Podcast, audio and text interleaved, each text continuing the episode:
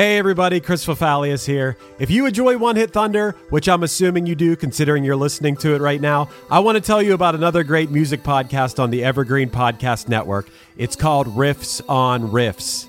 On this season of Riffs on Riffs, hosts Toby Braswell and Joe Watson are breaking down one iconic pop song each week. Everything from Taylor Swift's Cruel Summer to Journey's Don't Stop Believing to Naughty by Nature's OPP. Each week, they crack open the song, trace its history, decode those cryptic lyrics, and unearth the hidden gems in its musical DNA. Not only do they dive into the song's history, lyrics, and impact, they also go down some fun and oftentimes hilarious rabbit holes. So yeah, if you're a fan of One Hit Thunder, I think you'll also enjoy Riffs on Riffs. So go hit that subscribe button on Apple Podcasts, Spotify, or wherever you get your pods. When you need mealtime inspiration, it's worth shopping Kroger, where you'll find over 30,000 mouthwatering choices that excite your inner foodie. And no matter what tasty choice you make, you'll enjoy our everyday low prices, plus extra ways to save, like digital coupons worth over $600 each week. You can also save up to $1 off per gallon at the pump with fuel points. More savings and more inspiring flavors make shopping Kroger worth it every time. Kroger, fresh for everyone. Fuel restrictions apply. It is mind-blowing and heartbreaking how many original scripts are written every year but are never made. So we seek out these scripts and bring them to life with full audio production and professional actors. Check us out at Undiscovered Scripts, Movies Made of Paper, wherever you get your podcasts. Free!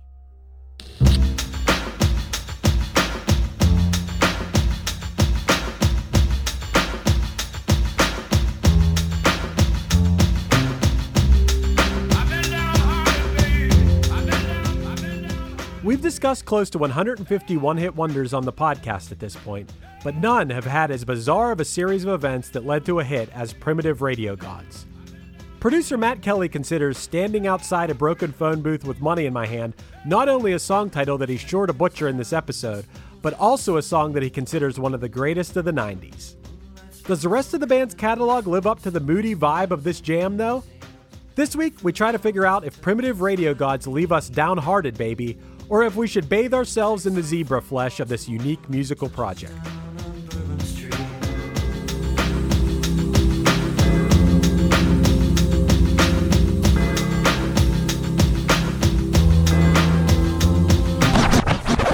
One hit is all you need to make the money guaranteed, and you can live off royalties forever.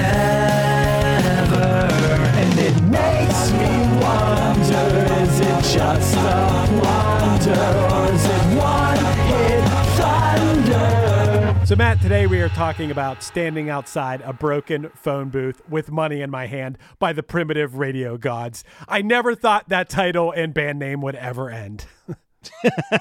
I'll tell you what, this is going to be part of our like snooze you lose series.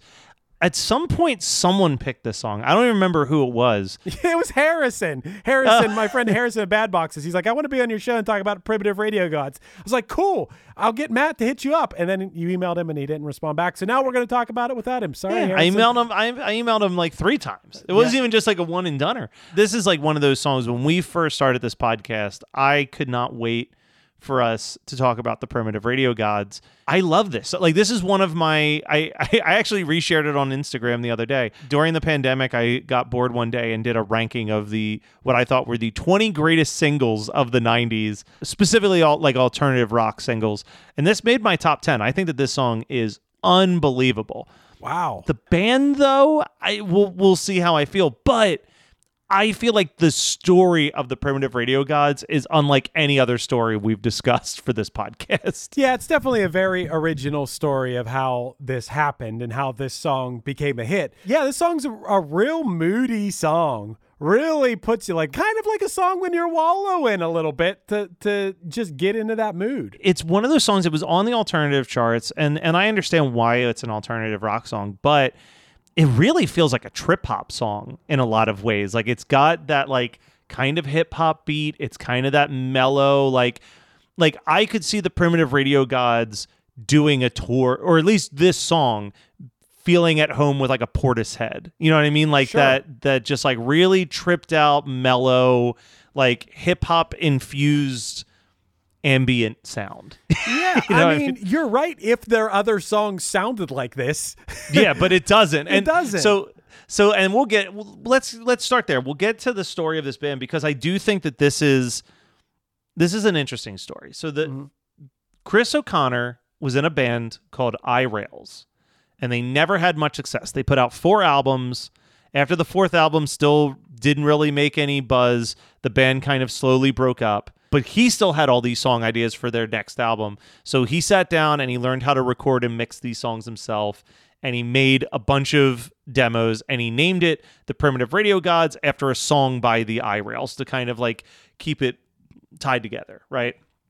He sends all these demos out and gets pretty much no real connections. No one seems to be vibing on it. And he actually becomes disheartened and retires from music, right? Mm-hmm. Then we jump to 1994. 4 years later. 4 years later, he's cleaning out his house and he finds a stack of these demo tapes and he's just like, you know what?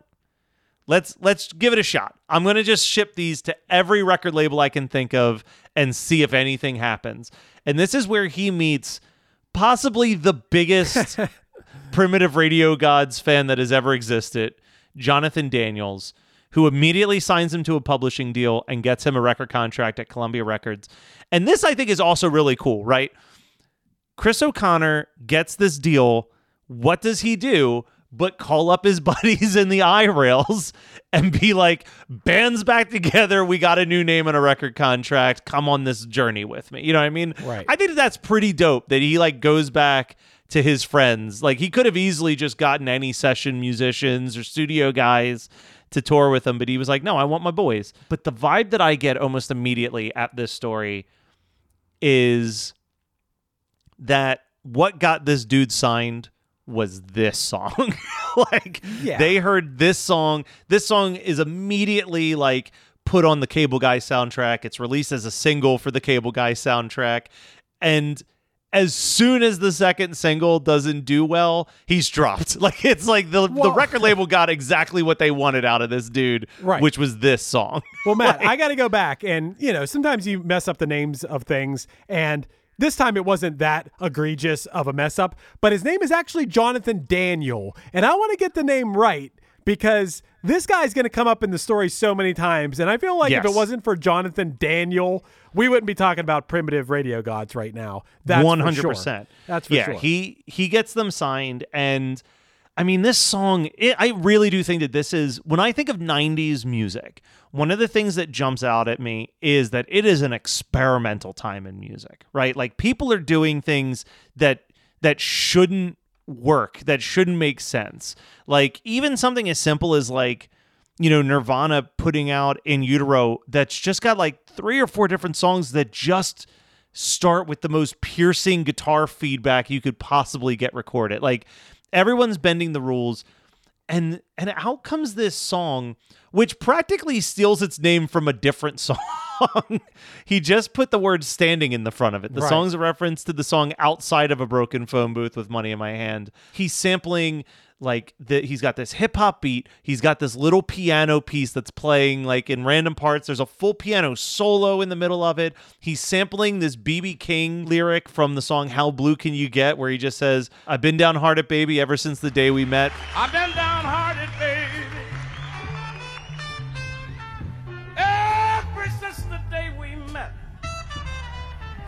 He's almost turning that into part of the beat. Like it barely even feels like part of the song. And then he's whispering these lyrics. And I am excited to break down the lyrics because I think that some of these, not all of it, but I think that there are some really great lines in the lyrics of this song. I never paid attention to the lyrics in this song. It was just, this whole song is just a mood other than the B.B. King sample. The up and down hearted baby, like that to me is the hook. I mean, 100%. Of course, but that's what reeled me in, is the mood, the vibe, and that line. Yeah. So let's, before we get into what happens later, let's talk about the song, right? So yeah, we've got that sample that I've been down hearted baby over and over again ever since the day we met. So good. And then he gets the first line. Jen lies down and wrestles in her sleep. The moonlight spills on comic books and superstars and magazines. An old friend calls and tells us where to meet. Her plane took off from Baltimore and is touching down on Bourbon Street. Like, I love that we are painting a picture. We are telling a story. This isn't all abstract lyrics. There is a story that's being told within the song. And I like, there's just like little things where it's like, I wouldn't think to say something like the moonlight spills on the comic books. You know what I mean? Like, mm-hmm. It's very poetic. We haven't talked about a song with poetic lyrics in a while. I think this has very poetic lyrics. Well, the guy from Geekscape likes the line about the moonlight on the comic books. Who'd have thought? Yeah. Hey, I mean, I'm not even a comic book. I just think that it's, you know, there's certain song lyrics where when you hear it, like if you close your eyes, like I can imagine a person in bed, they're wrestling around. They've maybe just got stacks of comic books and magazines on the floor, and the light from the moon is just like coming through the window and like illuminating the room just a little bit. Like, but it's like, it's such a poetic way to explain that. Gotcha. You know what I mean? Like, to paint that picture. Yeah, sure. We sit outside and we argue all night long about a God we've never seen, but never fails to side with me. Sunday comes and all the papers say that Ma Teresa's joined the mob and happy with her full-time job. Now we're getting into some of that 90s abstractive lyrics a little bit. But I do like the lyric about a God we've never seen but never fails to side with me. I actually like that. As soon as you said that, I'm like, oh, I like that line because, yeah, I don't believe in God. But if I did, I'd be like, oh, God kind of hooked me up. Like, I'm not I'm not starving. I have good friends and family and whatever, you know, like grass is always greener, I suppose. But, you know, Matt, our grass is pretty green. So if there was a God, he did hook us up, or she. Yeah, he gave us a good deal. Yeah. I'm not really sure what the diss in a Mom Teresa joining the mob is, where he's coming on that one. But whatever, that's just like 90s slackerness, I guess, or whatever. I also really like this line. Am I alive or thoughts that drift away?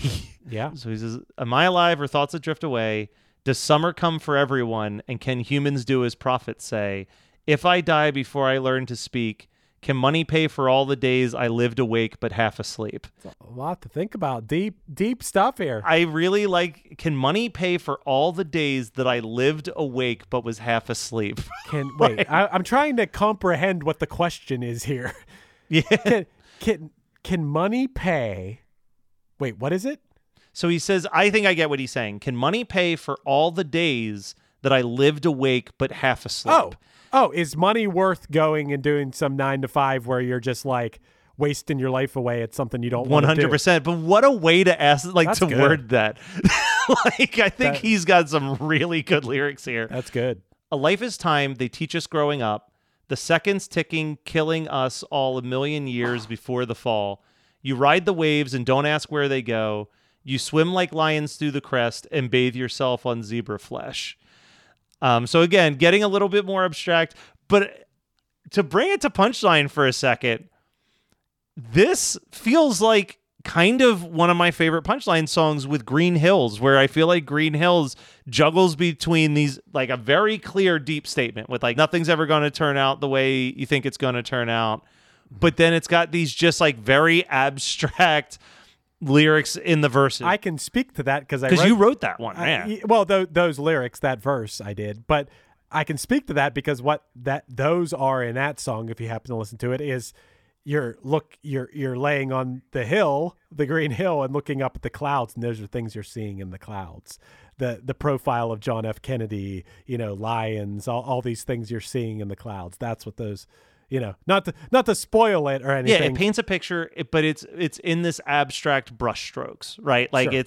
It's like these passing thoughts of, like you said, like the things that you're seeing in the clouds, looking at it, but then jumping into a very direct statement of the chorus. Mm-hmm. Like, it's going to be better than you ever could have imagined, or different than you ever could have imagined. Sure. And I see that with this song where it's like, it jumps between these like very clear, he is clearly stating what is happening in certain parts.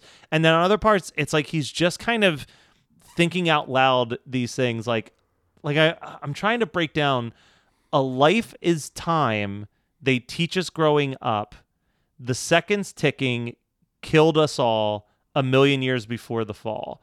So, I mean, I get the vibe of like, our time here is limited. So every second is slowly killing us before we eventually die. So like, right. You know, the advantage that you have when you have a song like this is that you can put poetry to it. Lyrics lyrics aren't always poetry because lyrics have to keep in mind the way the consonants and vowels sound as notes, as melodies. Those are important. That's why I always can tell when 99% of the time I can tell when someone like wrote the lyrics first and just jammed them into a melody. You know, like bands within like the punk, you know, the punk and emo scene that we used to tour with. I'd be like, oh God, you're stuffing bad poetry in there instead of going with what, like something maybe a little less highbrow that fits and flows nicer. But in a song like this, where it's a vibe and the way he's delivering that, it allows him to basically recite poetry.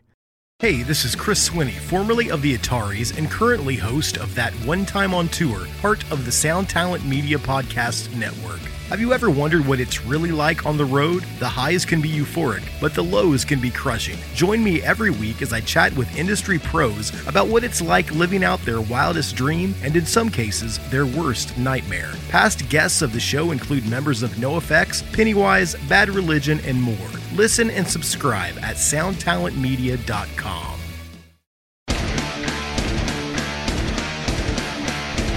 Hey there, I am Johnny Christ from Avenged Sevenfold, and I've got a podcast called Drinks with Johnny you're going to want to check out.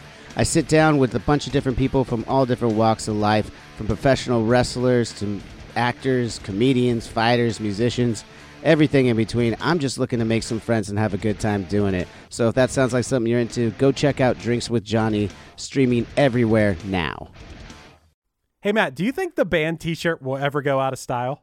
No. I mean, even just from a concert shirt perspective, anytime someone goes to a concert, they want to make sure that you know that they were there. And what better way than through a t-shirt? Right. You want to let the world know. So I think it's always fun to wear a shirt of like a kind of obscure artist or band. And then if someone else who likes that band or artist sees it, you have that instant connection. I think that's awesome. I think it's funny. I'm not this way now, but when I was a teenager, I was so nervous to not be wearing a band t-shirt so that people didn't know that I was into punk rock music. I was so scared that someone might just think I'm a normal guy. I wanted people to think I was a weird guy. I had two friends in high school that literally formed a band. They became friends because on the first day that the kid transferred to our school, he was wearing an RX Bandit shirt. See? And my friend Solomon said, I want to be in a band with that guy. And they sat down and formed a band. Exactly. Band t-shirts and band merchandise bring people together, which brings me to our sponsor, rockabilia.com. Yes, they sponsor One Hit Thunder. And you can use the discount code THUNDER when you check out to get 15% off your order.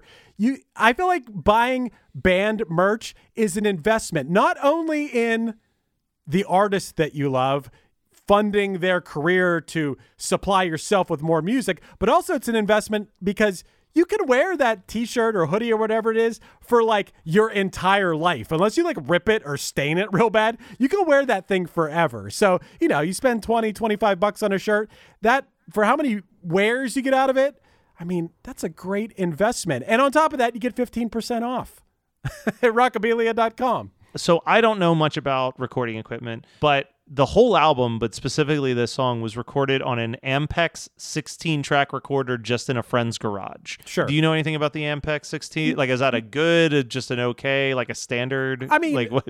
I don't know the specifics of it, but it wasn't Pro Tools. He wasn't doing it on like, you know, the stuff that we have at our fingertips now. And I can hear that in it.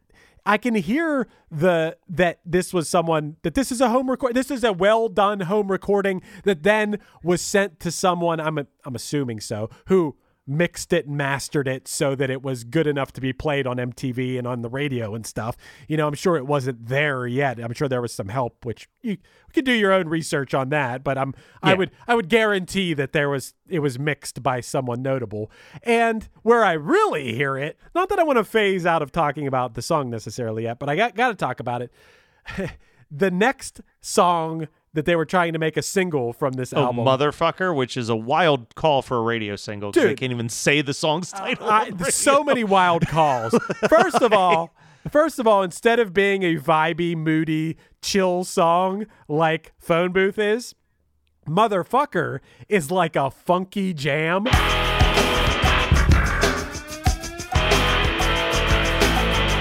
With kind of like rapped verses. And this is maybe even more questionable than naming the song Motherfucker, if you want to get played on the radio, is the fact that there are police sirens in the song. Don't do that. That should be rule number one of recording music. Don't put like sirens in it, because you know what? When you're driving down the road and you're listening to it, you have that split second where you're like, oh shit. Every time I put in NWA Straight Outta Compton, I think it's the first track, when they're talking, you start to hear police sirens behind it. Dude. And it gives me at least a, you know, like a 2-second moment where I'm like, oh shit. Yes. Right. Don't do that. So yeah, they did themselves no favors. You know, if we want to talk about why they're a one-hit wonder, they did themselves no favors with what they chose as the second single. Motherfucker, the funky jam, the funky upbeat jam that has police sirens in it. Yeah. No, not the smoothest move for sure. The only other thing I want to talk about with Phone Booth real quick, I don't usually draw from the Wikipedia like composition page, because it's usually not information that's useful to us. But they did, in a couple sentences, really kind of summed up the song, especially if people aren't familiar with this song or aren't aware that they're familiar with the song. But it says, Phone Booth is a modern rock song whose lyrics, which are seemingly nonsensical, actually describe the relationship between a man and his partner who are unable to connect emotionally anymore. Mm. The song starts with a quiet bass guitar and a clacking percussion beat, before it slowly transitions into the main instrumentation and vocal samples. Mm-hmm. I love that it just kind of starts with that, like you hear the keys or the quarters going into the phone booth, and then it is that bass line right out the gate, mm-hmm. Before even the samples come in. And I can kind of get that vibe of like, because we do describe, so it's the singer and Jan are meeting, and then he says that they sit outside and they argue all night long. And then I think from that point, it is like, I think we're just reading the thoughts and conversations in this argument and how they just can't connect on anything at this point. They've just been so separated over time, and they've been downhearted ever since the day they met. But yes, so let's jump into what they did next. They try to put out this single, Motherfucker. What do you think about the rest of the album? It seems like Phone Booth is like the anomaly on this album. It is. Yeah. I bought this album because of how much I like the song Phone Booth. And, you know, when people talk about the positives of like streaming or song downloading, because sometimes you would spend money on a record that only had one good song. Unfortunately, that's kind of how I felt about this album. I was like, I wanted an album that had that vibe, laid back mood that this song puts me in. And I admittedly probably should have checked out some of their more recent albums, because what this first album feels like is him trying to find his sound. You know what I mean? Like him exploring all these different genres. And I wonder if those other later albums have more of what I'm looking for, which is that like more songs that sound like this, because he found that was the sound that worked best after experimenting with all these different genres. Spoiler alert, that does happen. Okay, cool. I will tell you that I dug into lots of stuff, and not exactly like this, but more moody, more vibey, more. And part of it, man, is this first album. Yeah, Motherfucker was a terrible second single choice, but there wasn't a ton of options. There wasn't. This was he released the home recording. Like, yeah. And I'm not against home recordings, but at this point you had this really cool song, which whether you want to release your home recording version, I guess that was the right choice. It was a hit song, but you could have like, Columbia Records could have been like, hey, do you want to go in the studio and like do the rest of it? Yeah, you want to beef this up just a little bit? And here's what I think is messed up, actually. So Columbia dropped them out of nowhere in 1997. Yeah, this is where it gets crazy. Drops them out of nowhere. Our boy Jonathan Daniels comes back into the story, swings in to save the day. Jonathan Daniel, first of all. Second of all, the fucked up part about this is, I don't know if it's the album or the single. I think it's probably the album went gold. Like, yeah, the album itself went gold off of this single. 500,000 copies, 500,000 copies. And this is why major labels, you know, it's a real gamble if you're going to go to a major label. So you made Columbia millions of dollars. That album cost them nothing to make. He made nothing. It was already done. And he got a hit song out of it. And you didn't give the dude a second album? Like, you're just going to drop him? That's fucked. Yeah. Well, then it only gets more fucked for this poor guy because Jonathan Daniel swings in, gets him signed to Sire Records. Mm-hmm. And unfortunately, he gets him signed to Sire Records just as they're having a merger. Right. And because of that merger, they have a second album recorded. It's ready to go. They keep pushing back the release of this album. It gets to the point that literally all of the band members, including O'Connor, have to take day jobs. Right. Because the money is just, there's no money coming in. They're waiting for this to happen. And then after, I think it was like 4 years, they just get dropped from Sire Records and the album doesn't even come out. You're leaving out the part where Chris O'Connor took a job as a flower delivery man. Yeah, flower delivery man. The dude just had a gold record within the past like 600 days, and now he's delivering flowers. Like, come on. Jesus. And then, again, the third and final time we'll mention him, Jonathan Daniel, continuing to be the biggest Primitive Radio Gods believer in the world, just starts on his own record label so they can release this album. And I think he releases like 2 or 3 albums for them for a while. And they are still a band. They released what I guess is their last album in 2020, which was named, I'm pretty sure it was named The Last... The last LP or something like that. Like, yeah. The final LP. The album, which could, the album that was released on for EPs, but whatever. But well, the album that was released on What Are Records, which was the Colorado indie label. I didn't know that Jonathan Daniel started that label. Yeah. But yeah, it was after London Sire dropped the band. The album is called White Hot Peach. And on that album, I listened to some songs. There's a song called Fading Out, and there's a song called Whatever Wakes McCool. And they're much more in the feel of Phone Booth. Not that lo-fi sampled, but more the mood. You know, if you put those songs on next to Phone Booth, you'd be like, okay, yeah, this is keeping me in that same mood. That's the strike for Rocket. Rocket is a jarring jumbling of genres for 10 straight tracks. Right. Like, nothing makes sense or bleeds in to the next, because you really shouldn't just release a demo as a feature length. Like, that's not how you should put out albums. Yeah, you shouldn't. But he did, and sold 500,000 copies. He sold it. That is true. That is very true. Give the guy a second album. He just made you millions of dollars. At least, and like you said, it cost you $0 to invest in this thing. Give him $100,000 recording budget. Let him have that chance. He just made you. He just got you a gold record for your record label. Like, I mean, imagine if that was an independent record label that sold 500,000 record. That would make people's careers, lives. But Columbia's like, nah, peace. Yeah, we don't know the ins and outs of personalities and stuff. Who knows what kind of person Chris O'Connor is? Jonathan Daniel seems to think he's pretty cool. Yeah, Jonathan Daniel really believes in this guy. So the other thing that I want to bring up actually is with that gold record, this song peaked at number 1 on the alternative airplay chart. It peaked on July 27th, 1996. It unseated Butthole Surfers' Pepper as the number 1 song. And it stayed there for 6 weeks, which is a really long time for any song to sit on a specific genre chart. It was eventually taken off the number 1 slot by Pearl Jam for their song, Who You Are.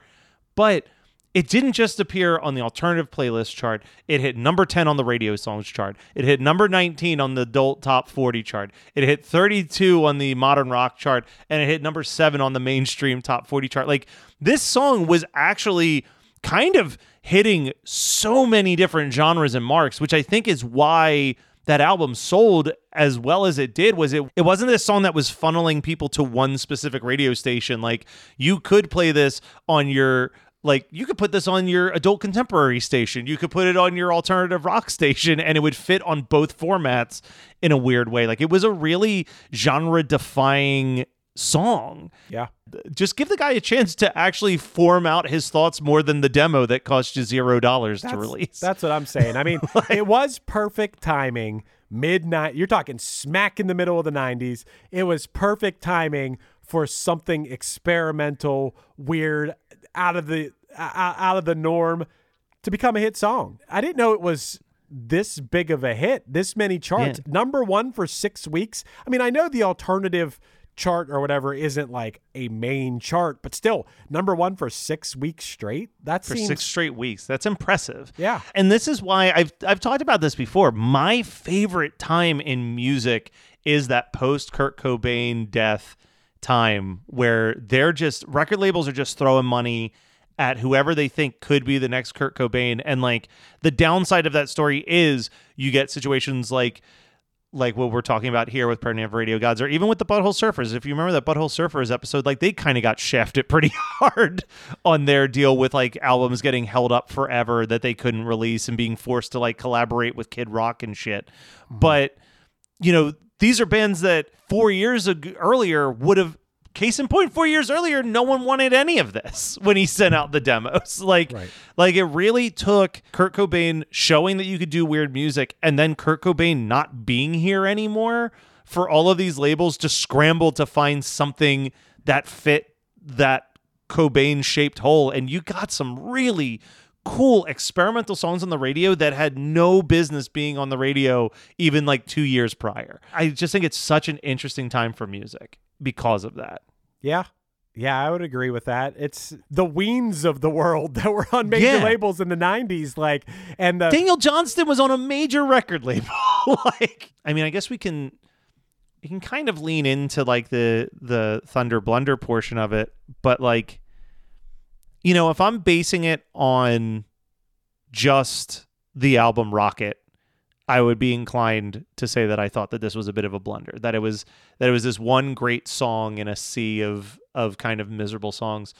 But I can't do that. A, I love this song too much, but B, I really do think that this is like, I think the blunder is the record label not trying to let this complete a thought. You know what I mean? Like we've been saying, we're listening to a demo that was recorded 5 years before the song was released on a fly. Like, that record company should have given him at least one album to update his thoughts and like do something that was more fresh in his head than like, hey, here's a bunch of random ideas that I had in 1990 that I just put onto a record. But also, flip side of that is like, I feel like this song is fucking ahead of its time if you think about it coming out in 1990. Like this song totally makes sense in 96. It seems like an alien created this if it was 1990 and this song came out. Right. What year was it that this peaked? 1996 was when it peaked. Okay. So you're still talking about an era where on the mainstream radio, you're talking about Hootie and the Blowfish. You're talking about the Rembrandts, I'll Be There For You. You're talking about like stuff like that. Delamitri, that is popular. And for this song to, you know, make an impact being so, you know, to a certain extent, it's pretty lo-fi. I mean, it's a home recording that blew up. I think the biggest blunder in this entire story is them getting dropped. Like, I know Columbia Records bands and artists are probably a dime a dozen, but this artist, this Chris O'Connor, Primitive Radio Gods, deserved more for getting a gold, having a home recording go gold. Deserves so much more.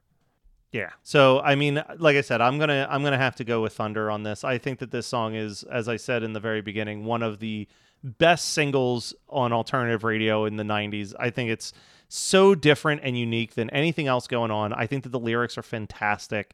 And I'm going to have to go check out that second album now because I kind of wrote off this band for a really long time because of how disappointed I was from the song Rocket, from the album Rocket in comparison to the rest of their stuff. But if you're saying that he got to formulate his thoughts and create stuff that was a little bit more moodier and more, you know, not like a carbon copy of this song, but more in that setting a mood vibe, then I am so on board for more of that. Yeah, the album White Hot Peach that was released in 2000, that song Fading Out and the song Whatever Wakes McCool, really cool. There's a song on it called Gotta Know Now, which is, it's different. It's like a jangly, more upbeat song. And I think there's an instrument in it that I couldn't figure out what it was. And my only guess was, it might be a penny whistle. Okay. So still some sort of like experimental stuff. I think it's cool that Primitive Radio Gods are still at it. I mean, just in recent years, they toured with, or at least did some shows with, Toad the Wet Sprocket. And I like the stick-to-itiveness of this band because they were put through the ringer, the major label ringer that we have been lectured about as artists forever. This big gamble, you know, that could pay off. Definitely pays off for some people, but I think more people than it pays off for, it is a end of their career type move. So Yeah, I would say the Primitive Radio Gods is Thunder. I don't care what anyone has to say. I choose to live my life this way. So keep your nose where it belongs. I'll keep my ears tied to the song that says I can be what I want to be. I'll choose. This has been One Hit Thunder. One Hit Thunder is hosted by Chris Fafalius of the bands Punchline Pack and Another Cheetah and produced by Matt Kelly of Geekscape.net. Underneath me, you're hearing the Punchline song, Whatever I Want, off their remix album, Politefully Dead. Visit Punchline.com for merch, tour dates, and news. We're on Patreon now. Become a patron and get bonus content, early episodes, and a chance to vote on future episodes at Patreon.com/OHT Podcast. Do you want to start a podcast? Contact Chris and myself at weknowpodcasting.com for how we can make your show sound as professional as possible. Be sure to rate, review, and subscribe to us on your favorite podcasting app, and tune in next week for more One Hit Thunder.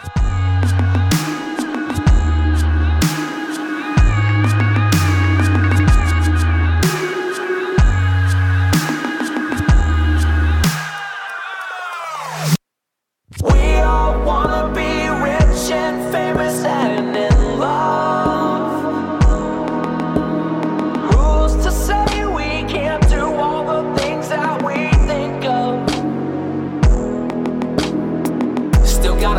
Still got a chance, still got 10 fingers on my hands. Still got the desire, still got the fire, still got the supply for the demand. Still got the outlook that I had as a kid, and I still don't see a damn thing wrong with it.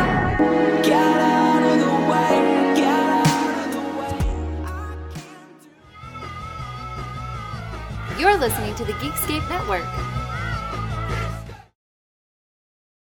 This is Chris DeMakes, guitarist and vocalist for Less Than Jake, and host of Chris DeMakes a Podcast, a songwriting podcast where every week I'm joined by an amazing guest to break down the writing, recording, and release of one iconic song from their career. In our giant evergreen back catalog of episodes, we've had rock legends such as Dee Snider and Huey Lewis, punk rock favorites like Mark Hoppus, Fat Mike, and Brett Gurewitz, and up-and-coming artists of today, such as Liz Stokes of the Beths and Genesis Owusu. We've had guests from all genres and styles of music, and I guarantee that if you peruse our back catalog, you'll see several episodes that'll make you say, man, I gotta hear that. Whether you're a fan of music or a creator of music yourself, you'll take away a whole new appreciation for the songs you know and love. Chris Makes a Podcast is available for free on all the places you could possibly listen to podcasts, and new episodes come out every Monday. Hi, this is Chad Nicefield. And this is Justin Press. We're the host of Making Waves, the Shiprock Podcast, a part of the Sound Talent Media Podcast Network. We're inviting you to sail away with us on an epic journey in musical enlightenment. Every week, we bring you only the best artists in rock music and discuss everything from the cruise to the stage to the saga of being a professional recording artist. We'll have lots of special guests along the way, so tune in every week. Your stateroom is available every Monday morning, so welcome aboard.